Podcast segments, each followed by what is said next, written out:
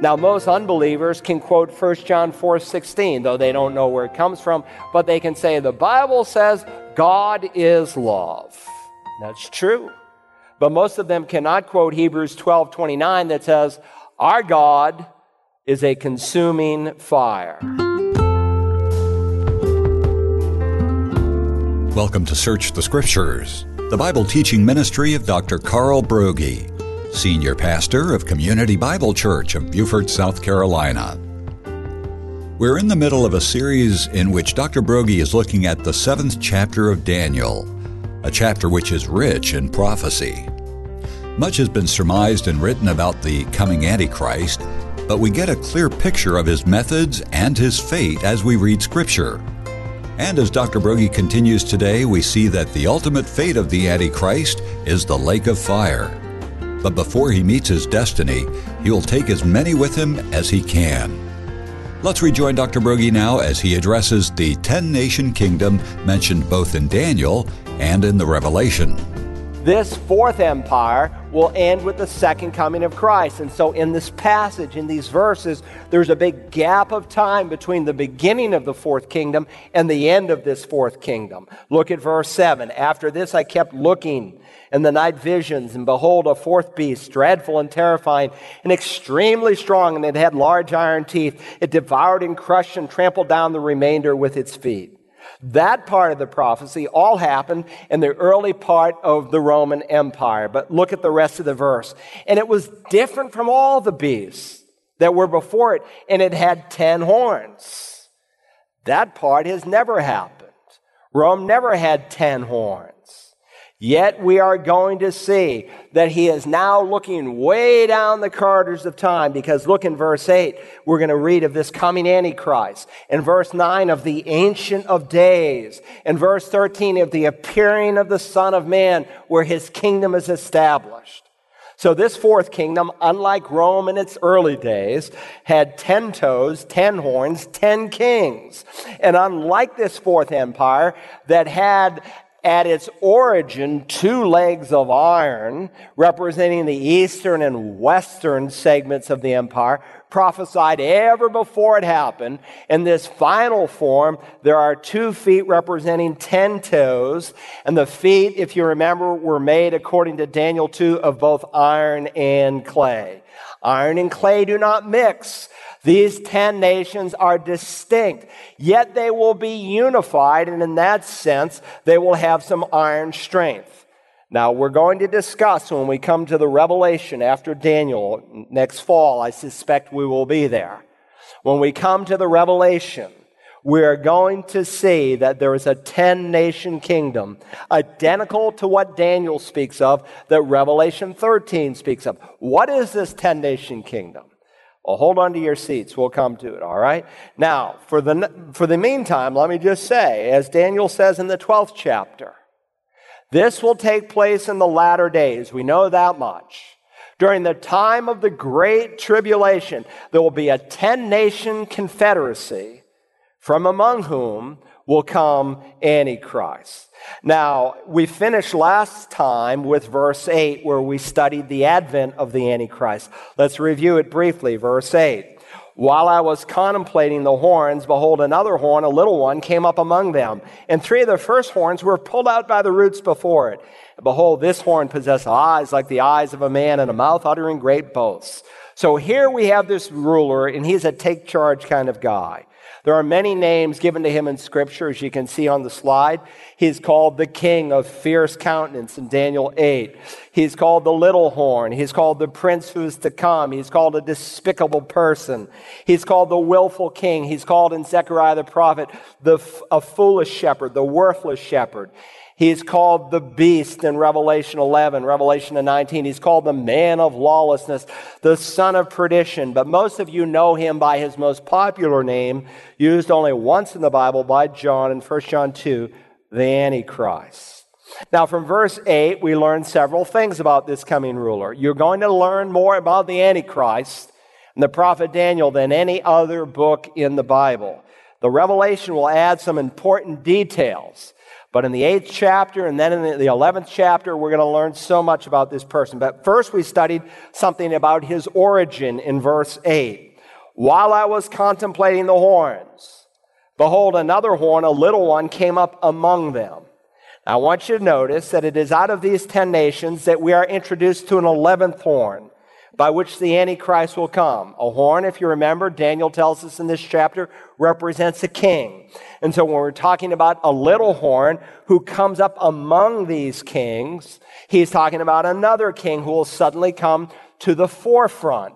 And this king, this little horn, is not a part of this 10 nation confederation. The Hebrew is very specific. He comes up among this 10 nation confederation. Here's a picture of that little horn. Ha ha ha. So out of these 10 kings that will rule simultaneously, one will come, he'll uproot three others, and he will dominate the world. So that's his origin. Then we studied his obscurity. While I was contemplating the horns, behold, another horn, a little one, came up among them. He's referred to as a little one. So we have this leader who starts rather diminutively, he is a little horn, but this little horn who starts small is going to become a big shot of sorts. He has a very insignificant beginning. In fact, there are three kings who think they can challenge him. Three presidents, three prime ministers, whatever they are in that day. And so he's going to explain it to them a little bit clearer. And he will uproot them. And as we will see next week from verse 20, he will become the greatest of them all. People will be surprised. This man who will come to the forefront, one whom they never would have thought of, this little horn. We also studied last time his observation. Do you remember that in verse 8? This horn possessed eyes like the eyes of a man. He may seem small, but he's wise in the world's perspective, and we studied some verses where eyes in Scripture describe insight, intelligence, prudence. This Antichrist is characterized by an unusual ability. He is shrewd, he is knowledgeable, he will be able to solve problems that no one else will be able to solve. But of course, if you've read Second Thessalonians chapter 2 and Revelation 13, the reason is is because he has supernatural power from the devil himself. Then we learn something about his oratory. Do you remember that? Verse 8. This horn possessed eyes like the eyes of a man and a mouth uttering great boasts. Friend, you talk about an orator. You talk about a man with a mouth. He's talking about a man who can capture audiences, a person who can inflame the passions of people, a person and he's best described when you put 8 and 11 together of this book with a big mouth. He's a big mouth guy. I don't know how else to describe him. He's a man of great boasts. He'll be able to convince the world that up is down, down is up, black is white, white is black. He'll convince you to sell your mother to slavery, and you'll think you're doing God a favor. If it were possible, Jesus said he would deceive even the elect. Second Thessalonians 2 tells us that his coming is in accord with the activity, activity of Satan with all power and signs and false wonders. Now that's all by way of review to set the context. Now, in addition to the nature of the nations and the advent of the Antichrist, we want to begin today with the judgment of Jehovah.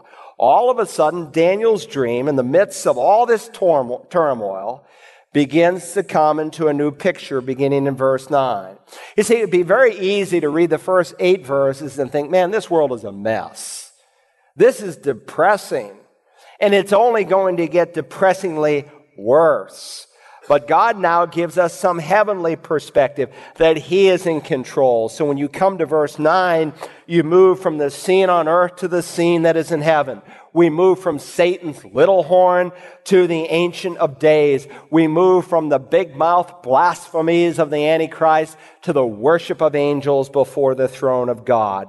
And so God takes Daniel to what is going to happen in the future following this revived Roman Empire. Let's read verses 9 and 10. Follow along.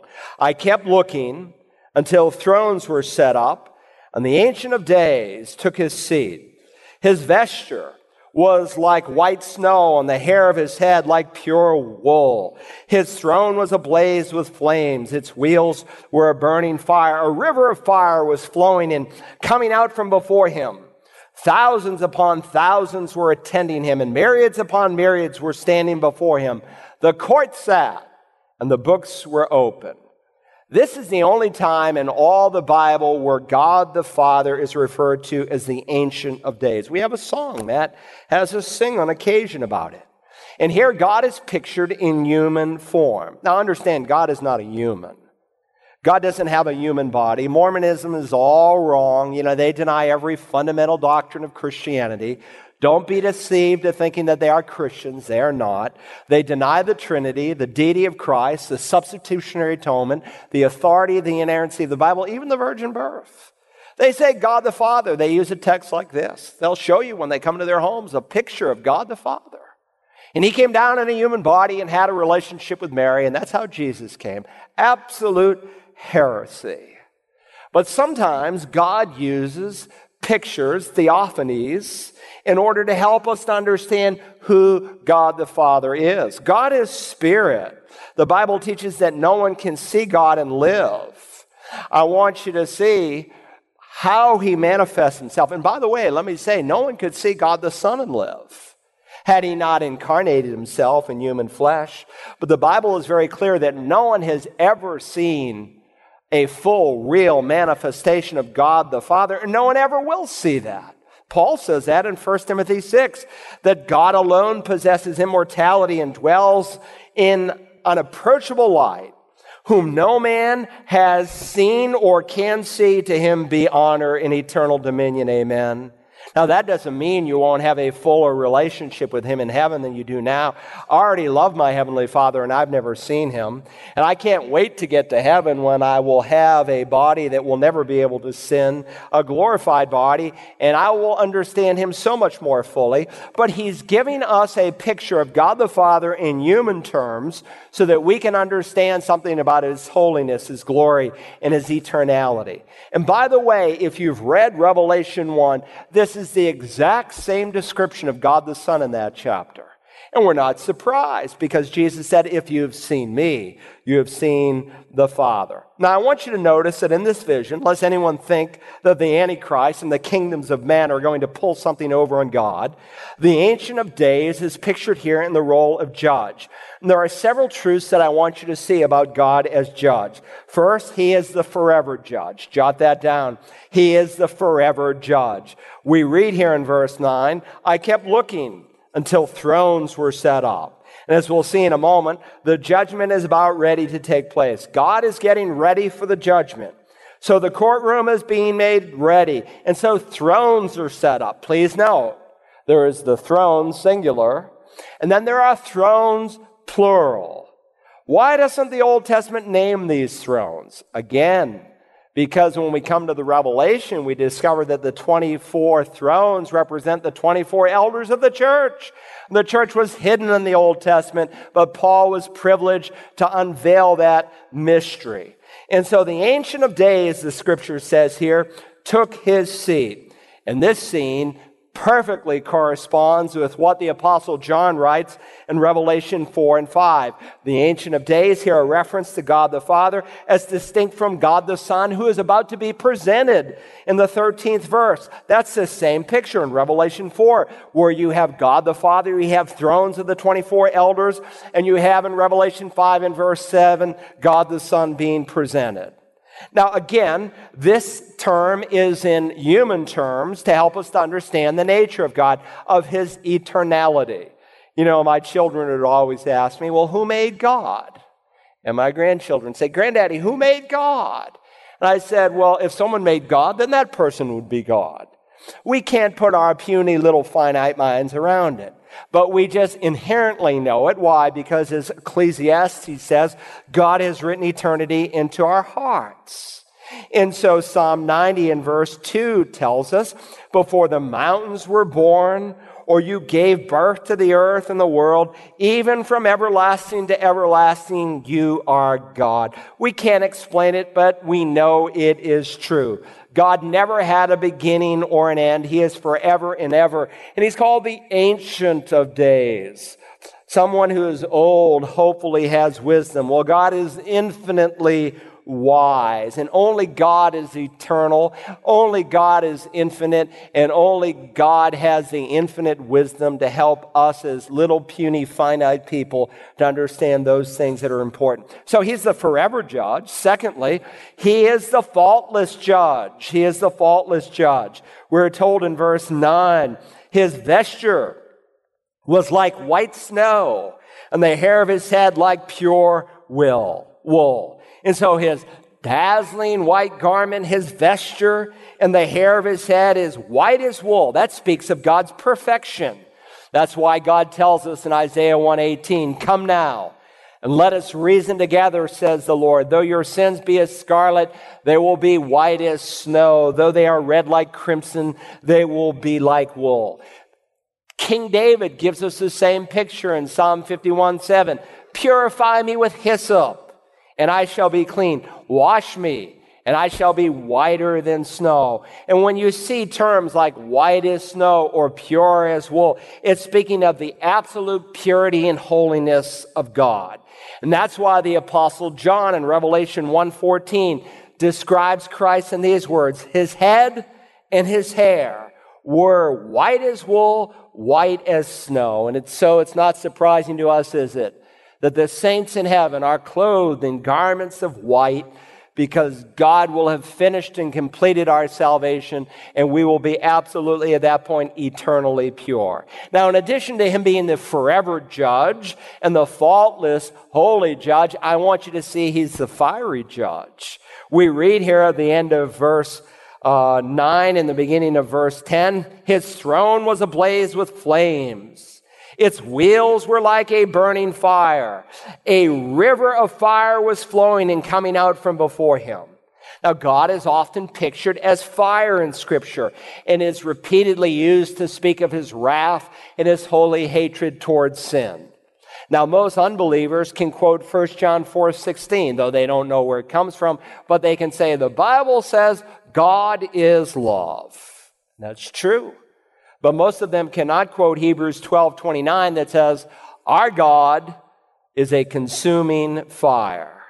That speaks of God's justice. That speaks of his wrath. In Psalm 97, we read, Cloud and thick darkness surround him. Righteousness and judgment, justice are the foundation of his throne. Fire goes out from before him and burns up his adversaries round about him. Paul tells us in 2 Thessalonians 1 that when the Lord Jesus Christ shall be revealed from heaven, he shall come with his mighty angels in flaming fire. He is coming to execute judgment on this world. God's throne is bathed in fire because he is holy, he is righteous, and he is a consuming fire. Don't get the idea that God is up in heaven saying, naughty, naughty, naughty little children. Now, don't do that. Oh, no, no, no, no, no. He has a holy hatred for sin. He will punish sin. Ecclesiastes says, because the sentence against an evil work is not executed speedily, therefore the heart of the sons of men is fully set in them to do evil. You know, I often apply that to capital punishment. I believe the Bible teaches it. You say, but it doesn't work. It doesn't work because if a man gets tried in 1980 and he gets executed in 2015, there's a problem. In some countries of the world, you get tried on Friday and you're hung on Saturday. People think twice. Uh, I'm not saying that we should discount the justice process, but listen, a lot of people in this world think, oh, I'm sinning with impunity. God's not going to do anything. I am just fine. I want to tell you, someday judgment is going to show up. And he is going to come. You should write out in the margin next to Daniel 7 and verse 10, Revelation 20 and verse 13. It's very interesting that the judgment that we are going to read about in a moment concerning the Antichrist here in Daniel 7 is identical to the judgment that all the lost will face that's described in Revelation 20, 11 to 15. Let me read. We read in verse 11 of that chapter Then I saw a great white throne and him who sat upon it, from whose presence earth and heaven fled away, and no place was found for them. And I saw the dead, the great and the small, standing before the throne. And books were opened, and another book was opened which is the book of life, and the dead were judged from the things which were written in the books according to their deeds. And the sea gave up the dead which were in it. And let me just say in passing, a lot of people in John's day thought that if you were lost at sea, and many were, and your bones were eaten by the fish, that somehow you could escape the judgment of Almighty God. But buried in the deepest ocean of the world will not allow you to escape the judgment of God. If you are buried in the deepest place on the planet, the Spirit of God will come and find you and put you back together. If you're disintegrated from the face of the earth by an atomic bomb, God will get you. I told the people yesterday at the funeral I was preaching that Christians historically never cremated their dead.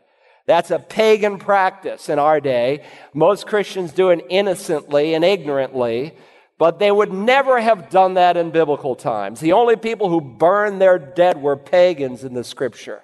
Abraham, Isaac, Jacob, they were all buried. Joseph was buried. John the Baptist was buried. Ananias and Sapphira were buried. And when God himself performs a funeral, he, God, buried Moses.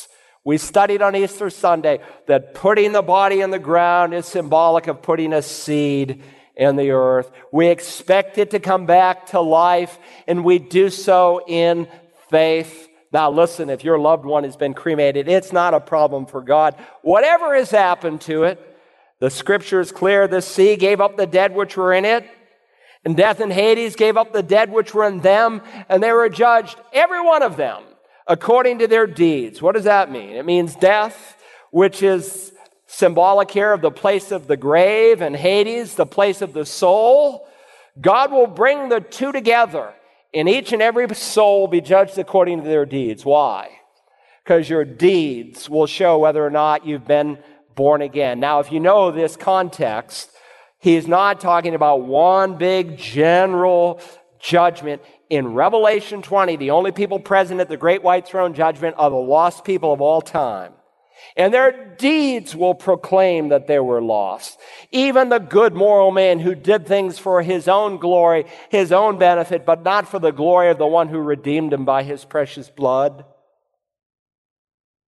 And hell won't be the same for every person. And the perfect equity of God.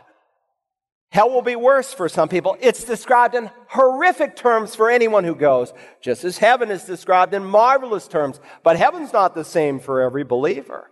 God evaluates our works not to see if we go to heaven. That's settled ever before you die, whether or not you've trusted Christ, but how you will spend eternity in heaven. Listen, you will not be able to hide from a holy God. You can't pull the dirt over your face and hide in some grave. He's coming after everyone. Listen to Revelation 20 and verse 14. Then death and Hades were thrown into the lake of fire. This is the second death, the lake of fire. And if anyone's name was not found written in the book of life, he was thrown into the lake of fire. The book of life is present to show that none of the people there at this throne have their name in that book because they were lost and they're thrown into the lake of fire. Fire repeatedly, habitually, is a picture of the judgment of God. Now go back to Daniel 7. In addition to him being the forever judge, the faultless judge, the fiery judge, I want you to see he is the final judge. Verse 10 says, a river of fire was flowing and coming out from before him. Thousands upon thousands were attending him, and myriads upon myriads were standing before him. The court sat and the books were opened. Now, the word in Hebrew, myriad, is a mathematical term like tithe. And the King James and the ESV is correct in interpreting it, though not translating it. They render it 10,000 times 10,000 stood before him. And that's the thought behind the Hebrew text. Standing around God, attending Him, are 10,000 times 10,000, a myriad of angels. Someone asked me when I did our course in angelology, do we know how many angels there are? And the answer is no, but we do know there was a fixed number made, never to create any more. Angels don't procreate with other angels. That's why Jesus said in heaven we'll be like the angels. They don't have little babies called cherubs. A fixed number was made for all time. But we do know from scripture there are millions upon millions of angels who surround the throne of God to execute his will. Furthermore, we learn here from verse 10, uh, verse 10 that Daniel saw that God as the judge, when he convenes the court, he has the books the books. You know, God has a library. We're going to study that library when we come to the 12th chapter. And this particular books that are open concern one man in particular, the Antichrist. And of course, when we come to the interpretation of the dream in verse 26 next time, but the court will sit for judgment and his dominion will be taken away, annihilated, and destroyed forever. Now, today, criminals go loose. Sometimes they get off on a technicality. There's not a reasonable amount of evidence to show that they're guilty, or maybe the evidence was collected in an improper way. They had an illegal search warrant, or they tapped your phone when they should not have been. And so it was not permissible in court to prove that you were wrong. But I want to tell you, none of God's evidence is going to be thrown out of court. No lawyer will be able to get some man off. God is a God of justice. God's taping all your phone calls. He's reading your email. He knows the thoughts of your heart. The Bible says in verse 10, and the books were opened. The books were opened. God has it all recorded in his ledgers. Now, you may have gotten away with something. You may have stolen something and no one knew it. You may have committed adultery and you think no one knew it. But God wrote it down and he is the final judge that you must contend with. Revelation 20, verse 12 says, And I saw the dead, the great and the small. No one is excluded from this judgment. Doesn't matter if you have a big name, a big shot, or a little shot, they're all going to be there. The great and the small, standing before the throne, and the books were opened, and another book was opened, which is the book of life. Look, if your name is written in there, all the other books have been erased. And the dead were judged from the things which were written in the books according to their deeds. Now, God has a book, the book of life, the Lamb's book of life, and in it are all the forgiven people for all of eternity. But then He has the books documenting the sins of the lost by which He will ultimately judge them. To listen again to today's study or any of the messages in our series from the book of Daniel, Use the Search the Scriptures app for smartphones and tablets, or visit us online at searchthescriptures.org. You can also order a CD or DVD by calling 877 787 7478 and requesting program DAN9. Tomorrow we'll conclude our message entitled The Consummation of Time. Join us then as we search the Scriptures.